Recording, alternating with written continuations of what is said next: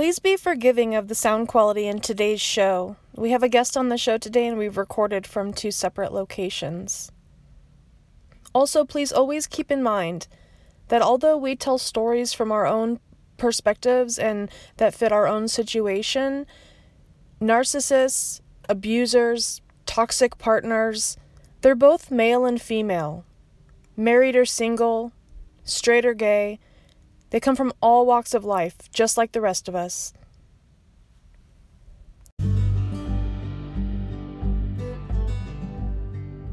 Hi, and welcome to the I Believe Your Abuse podcast. Thanks for joining.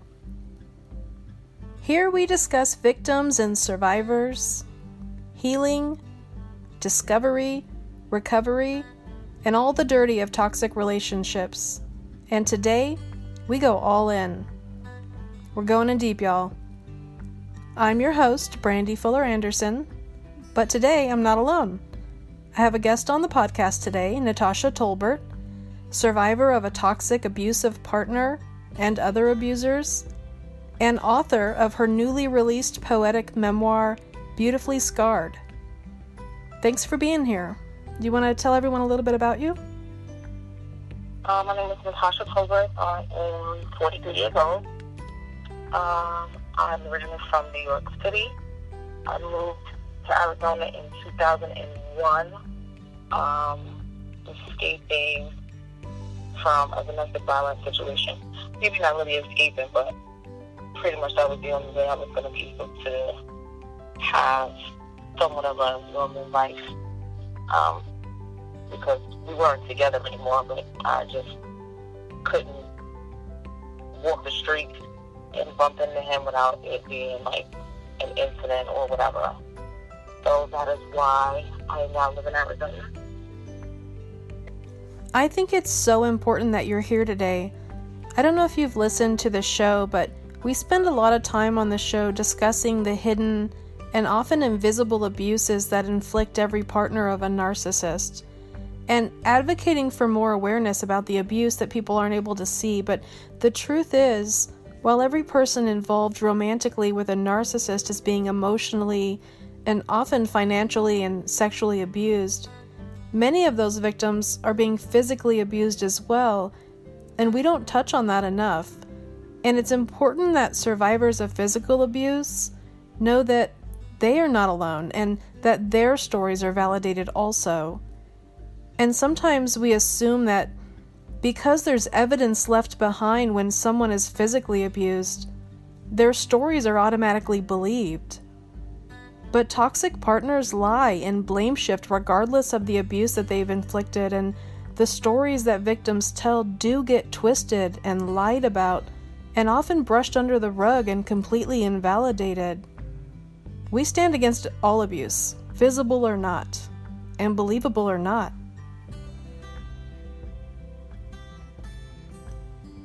I did a podcast, the first one that I did, which was based off of a first journal entry I had made when I had first broken free from my toxic husband, and I was trying to sort out what had happened, how I got there, and who I was. And I brought up how keeping so many secrets in my relationship, secrets from my family, closest friends, and the whole world essentially, damaged who I was as a person it helped him, my husband, my abuser, to emotionally imprison me, as I was essentially living out the lie that he was telling people, confirming the false story he was living by, and validating his theory that he was doing nothing wrong and I was lying about any mistreatment, and even that I was the toxic one. Really, it aided in my confusion over who I was as a person and it damaged my ability to trust in others.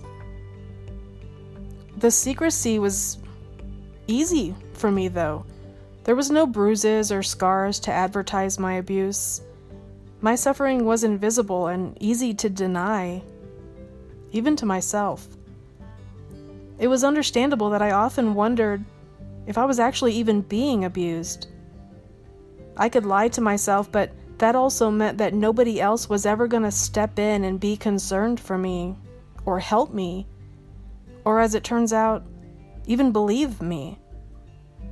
Can you tell me about what that was like for you, being in a relationship where there was much more blatant, observable abuse? Did you make the same effort to live in secret, or were you so far removed from those who would stand up for you that it ceased to matter? Well, it was a combination of things for me. Um, initially, I was definitely embarrassed. Um, I had a best friend that was in an abusive relationship, and um, she used to be very rude and battered, and I couldn't understand why she would stay in something like that. Because to me, she was a very strong woman, you know. So it didn't make any sense to me. So I would be like, I don't know why you're with him, why he's staying, those kind of things. And then I want to say two years later, I was in that same kind of relationship. And so initially, I was definitely very embarrassed. Um, when the abuse started, I think him and I had already been together two years. Um, obviously, you don't just pick a man that looks like he's gonna beat on you or do anything, you know, disrespectful or you know Right. crazy like that. So initially, I was I was embarrassed. Um, so I kind of started to just isolate myself, you know, so because I didn't want anybody to know, you know Yeah. people thought I was a strong person too, and they, I was thinking like they probably wouldn't understand what the fuck I was doing still, you know, staying in a situation like that. Right.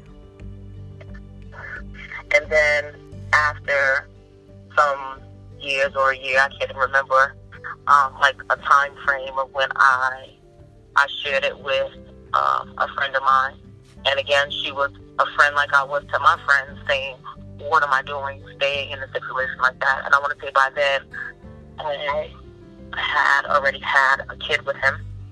Um, he was more manipulative because after he would beat me up or whatever, you know, he would cry and say sorry. He would never do it again. Those kind of things. Mhm. So, and nobody initially people couldn't believe it because, again, like you said, you know, they're really charming, very cool dude. You know, very likable. You would, you know, you're not seeing that kind of characteristics in him when he's out, in, you know, in public or whatever. So initially it was like, no, not him. Like, really? I can't see him doing stuff like that or whatever. So, you know, like I said, so it was a combination of things. Um, I wasn't really close with my my mom um, for different reasons, but um, I didn't share it with her for a long time. Um, so it was just more like uh, just being embarrassed and, and scared, truthfully. You know, after a while, it's like, okay, you know, the abuse gets so bad. Um, you think that if you try to do something to protect yourself or to leave, it's like they're going to find you and kill you. You know what I'm saying? Things Yeah. like that because it got that intense for me. I mean, I've called, I had called the police many times. We lived together and I was uh, in New York. Um, if you live in the house with somebody, whether they pay rent or not, if they're on your lease, if they have lived with you longer than 30 days, they don't have to make them move out or leave or anything like that. So regardless of how many times I called the police, they never made him like leave. I had a cracked nose. I went to the police station. When he finally got arrested, I want to say I, I can't even tell you what year it was on because I want to. I stayed for so many years before I decided to like leave him. I left my apartment and moved in with my sister, and he still came there. It was just a lot of different things that just felt like I was never going to get away from this dude. Like whether we wasn't together, broke up, I had a restraining order in my pocket, and he still was talking me out in the middle, like in in public in broad daylight, and it was just ridiculousness. So I don't know. And they they they do make you feel like you have nowhere else to go. No one's gonna help you, like nothing. And when you have children with them, he would tell me things like no one's gonna want you after you have these kids and things like that. So it was a lot of different reasons that I just felt like I would never get out of it. Uh, when you finally decided to leave, uh, was it a specific event or something that you planned over some period of time? How much time passed in between when you realized that your situation was toxic to the point where you knew you had to get out between when you finally left? Um, I, I want to say, first of all, I left him a few times. I left many apartments um, and left like my whole life inside them and moved in with other people. And somehow he manipulated me into getting back with him or whatever. I mean, I, I'm not going to lie and say I didn't love him. You know, we were together for a long time before, like I said, before he even started to be this abusive person. However, there were other signs I should have paid attention to them then. You know, just him like not really wanting me to go anywhere, or he would hide my makeup. Um, he would hide one side of my or my shoes, like leave me with like two left shoes of two different kind of shoes, like silly shit like that. He threw himself in front of a car when I told him I was going to leave him. So it was just a a plethora of things that just kept building up, building up no matter what I did. And I literally had to leave my hometown, New York City, just to really have some type of normalcy. I was going to school. He would bring the kids to the school and say he was going to meet them in front of the school if I didn't come out. Things like that. Okay. I don't. I don't know. It was just chaotic. So, I have an excerpt here from your book, from your story, and this is actually a middle section of a poem in the book. So, anyone listening who wants to hear the beginning and the end is going to have to pick up a copy of the book and read it, um, which I highly recommend. I'll read it as I interpret it to myself. And it goes like this Using your charm and sexuality, pretending to be a good guy, when all you tell is half truths and misuse and lead them astray. You fucking bastard. You make me sick. And I make myself sicker for not knowing better than you, wanting better than you, deserving better than you. You, who just manipulates me with just the simplest shit from your lying lips that I love to kiss. I think we can all relate to this. This way that they have of treating us badly while simultaneously creating this desire in us, creating this trauma bond that has us yearning for the affection despite being in the know about their abusive and dishonest behaviors. What do you remember about the dynamics of your relationship? Which one? Because that book is about like a bunch of different relationships. well, I t- I'll tell you what really what really kind of touched me about that that excerpt was um, was the very last part, which says, "You who just manipulates me with the simplest shit from your lying lips that I love to kiss," and and I I can feel this when I read it because I have felt this exact same thing, and I know many people listening who have felt this exact same thing, where where we're so disgusted with who they've become as humans and we're so disgusted with how terrible they are as partners, and yet part of us wants them. We want to be with them. We want to be loved by them. We want the fantasy future that we imagined we would have with them.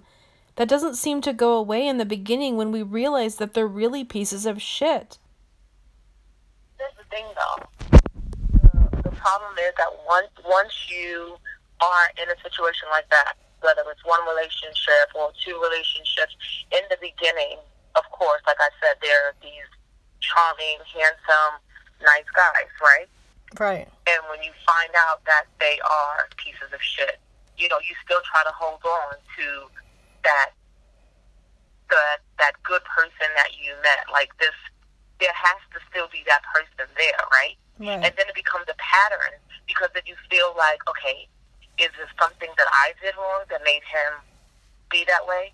So it becomes a pattern if you don't realize that you have to not take on other people's um, toxic traits or whatever, that you still start to date the same type of man. Maybe not so much in a, the physical abusive aspect, but abusive, period. Whether it's um,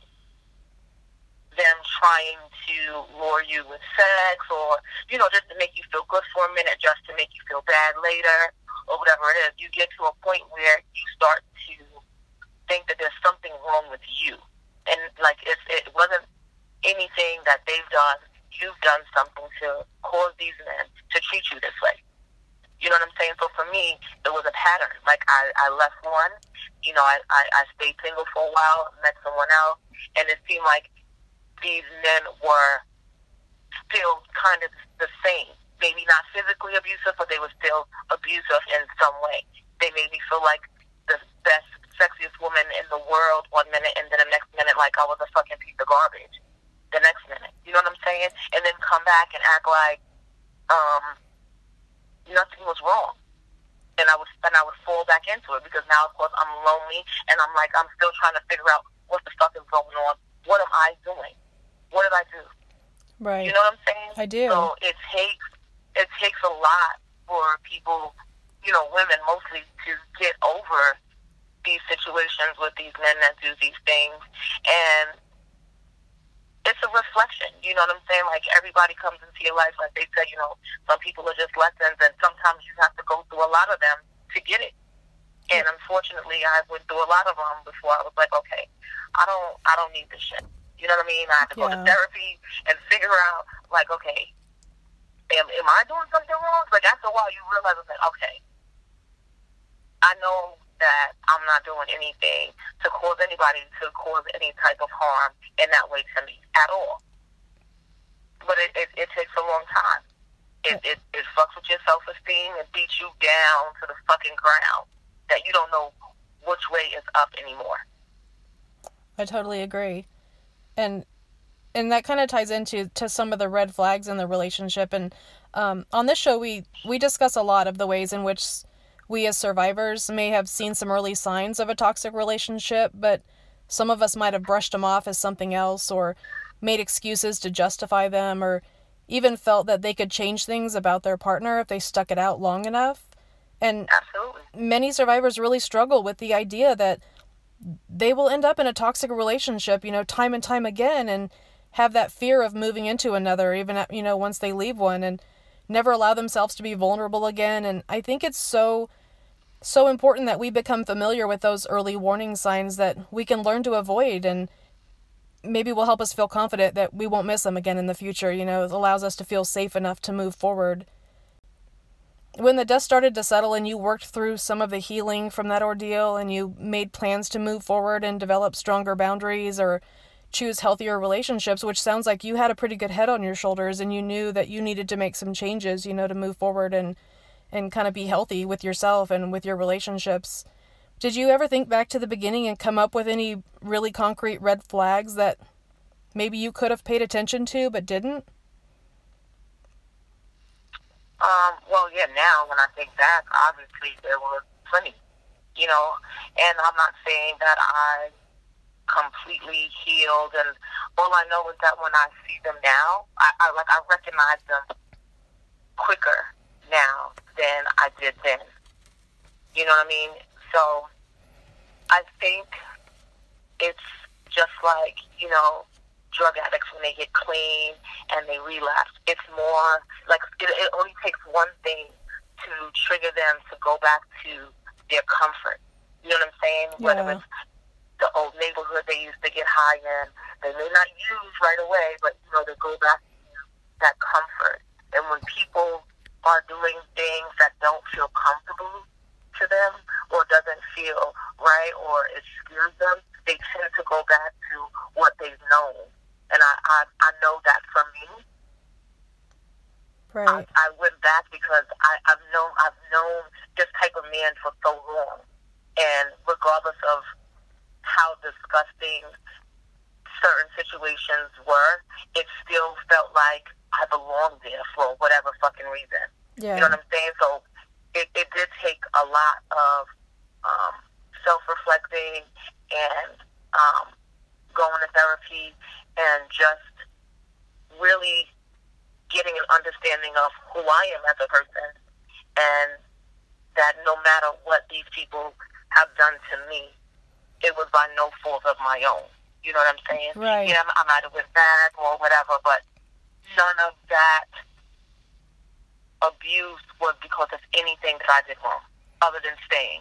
right. Know? Right. And you know what? And and it's so true because everything that you experience for long periods of time can get comfortable and, and people don't always realize that even toxicity even abuse can feel normal can feel comfortable if mm-hmm. that's what you've had. And especially people who are raised you know eh, with abusive childhoods or narcissistic parents or and they go down and they move into these relationships and the reason is is not to a fault of their own it's to, because that's what feels comfortable that's what feels right. And and you don't expect that something negative, something toxic is, is going to feel right. And so it's a really hard habit to break.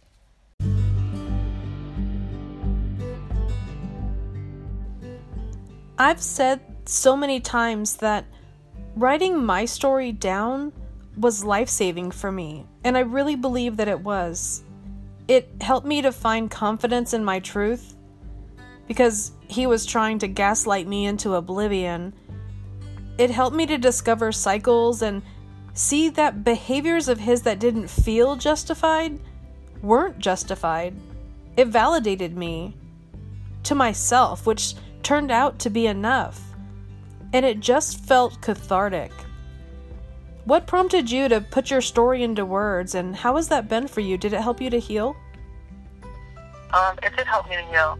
Um, like I said, I had, I had many different experiences. Like I said, that book is written about um, many relationships that I was I was in, not just one particular one. Um, the last situation, though, was it for me. Um, in 2011, um, my old, youngest two um, children, their dad held us hostage and raped my daughter. And there I can't say that there were any flags that I seen that I saw that he would ever do anything like that because honestly, even when I think back, there wasn't any. So, and um, it was. I can't even put into words like right. what my mind frame was when it happened. I know that we were going through some issues.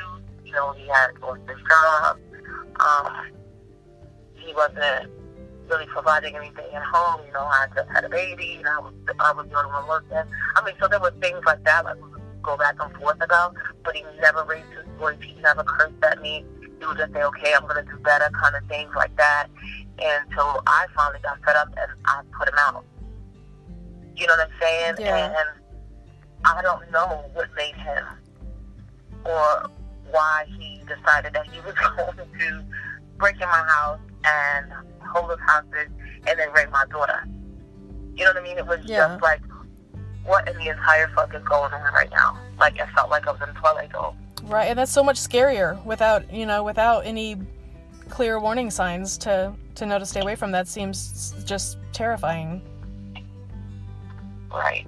Well, let me back up really quick because what initially happened before I put him out, my daughter said that she felt him touch her while she was sleeping. And then she tried to, she changed it and said maybe she was dreaming. But I didn't care. I was like, okay, he, we're already not really getting along. You know, I put him out. And I tried to get a restraining order, but I didn't know where he went, you know, yeah. to have him served. So he never got served. And I just went ahead and had the lock changed and things like that and he kept calling me and trying to convince me that he would never do anything like that to her. And I told him I didn't care if she if she dreamt it. Like there was no fucking way you were gonna be living in my house. Period. Yeah. And I want to say two months later is when he he broke in, out in my house and held us hostage and raped her. And I guess he said he told her that since she said that he did something to her, he really was gonna do something to her. Wow. So that is when I, after all of that, is when I went to therapy. And um, initially, I couldn't even tell the story in therapy. Um, so we kind of just started from the beginning of my initial abusive relationship kind of thing. and I could only write it. I couldn't speak it. I couldn't tell a story, and I could only write it. So everything just came out the way it did, and that's what me to put it out in a book. Well, I'm glad you did. It's it's actually a really great read. Thank you. I think that there's this moment in the healing process when victims become survivors. It's it's life-changing and mentally stabilizing this moment. And we don't even realize the second that it happens, but I believe that it occurs as a result of our strength to tell our stories and to learn from them, even if nobody believes them. And when we stop hiding from the stories that we have to tell and switch from using them as a way to assure ourselves that things are okay and start using them as a way to assure others that things will be okay, I think that's so empowering. I love this quote. Absolutely, because nothing is permanent. Nothing is permanent, and everybody should not be afraid to um, talk about what's going on. If they're feeling hurt, if they're feeling scared, like I don't think that anybody should keep that a secret. That's I agree. Tell your story. I love that this quote that you put toward the end of your book. And it says, "Things like this don't go away from therapy or from a pill. It's part of the skin that covers every inch of you. It breaks through to your soul and becomes you every day." And this is amazing, Natasha, really. How true is this? Did the skin does the skin grow thicker than you ever could have imagined? I'll bet it did. Um, I don't know. I just know that at the end of the day, um, I'm a mother.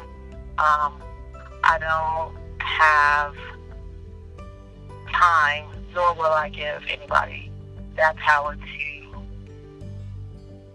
put me in a, a space of not living in the living or feeling like you're dead while the world is still going around, you know, going on around you. You Yeah. know, I have I have children to take care of. Um, I have goals that I want to accomplish. So, regardless of what I've been through, um, what I continue to feel, because you know, every now and again, you know, shit creeps in on me Right. or whatever. I can't and I won't, you know, let it keep me in that space at all, ever. Good. Good for you. When it feels that we've given so much to our toxic relationships, sometimes to the extent that we have lost ourselves, it's so important to remember what we gained from that relationship. The beautiful children, right? The newfound strength, the insight into ourselves, and the wisdom carried with us that will influence the people we interact with and the decisions that we make moving forward. Thank you so much for putting your strength into words so that you can heal and putting those words out there so that they can help others heal as well now. You know, you're a true survivor. Thank you. Thanks for joining us today. Thank you for having Guys, I think we have all felt embarrassed about what was happening in our relationship. Likely long before we recognized what was happening was abuse.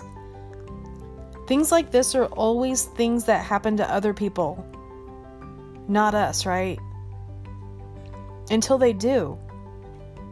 When you are in a relationship with a toxic partner, things are only going to get worse. And you may not always have that clear warning that you're waiting for. Learn the red flags for toxic relationships and build the strength you need to listen to them when they appear. In the US, as many as 1 in 3 women and 1 in 10 men experience domestic violence. According to the National Center for Disease Control, domestic violence is responsible for as many as 1,500 deaths a year in the United States alone, with countless other serious injuries or chronic conditions suffered as a result of domestic partner violence. It's too many. Tell someone, tell anyone. Seek help to get out. Seek help to get past it. And if you take the time to fully heal yourself following a toxic relationship, you lessen the chances of finding yourself in another one in the future. Those who quickly move into another relationship without taking that time to learn, reflect, heal, and grow are highly likely to find themselves in similar situations again in the future. You need to recover. Break free. Tell your story, and the rest will fall into place. Don't give up. If you're in the US and need immediate assistance with a domestic violence situation, you can reach out to the Domestic Violence Hotline at 1 800 799 7233. In Australia, you can dial 1 800 RESPECT. In Canada, 800 363 9010. And if you're somewhere else, please familiarize yourself with the hotline in your area and don't be afraid to reach out for available resources and information.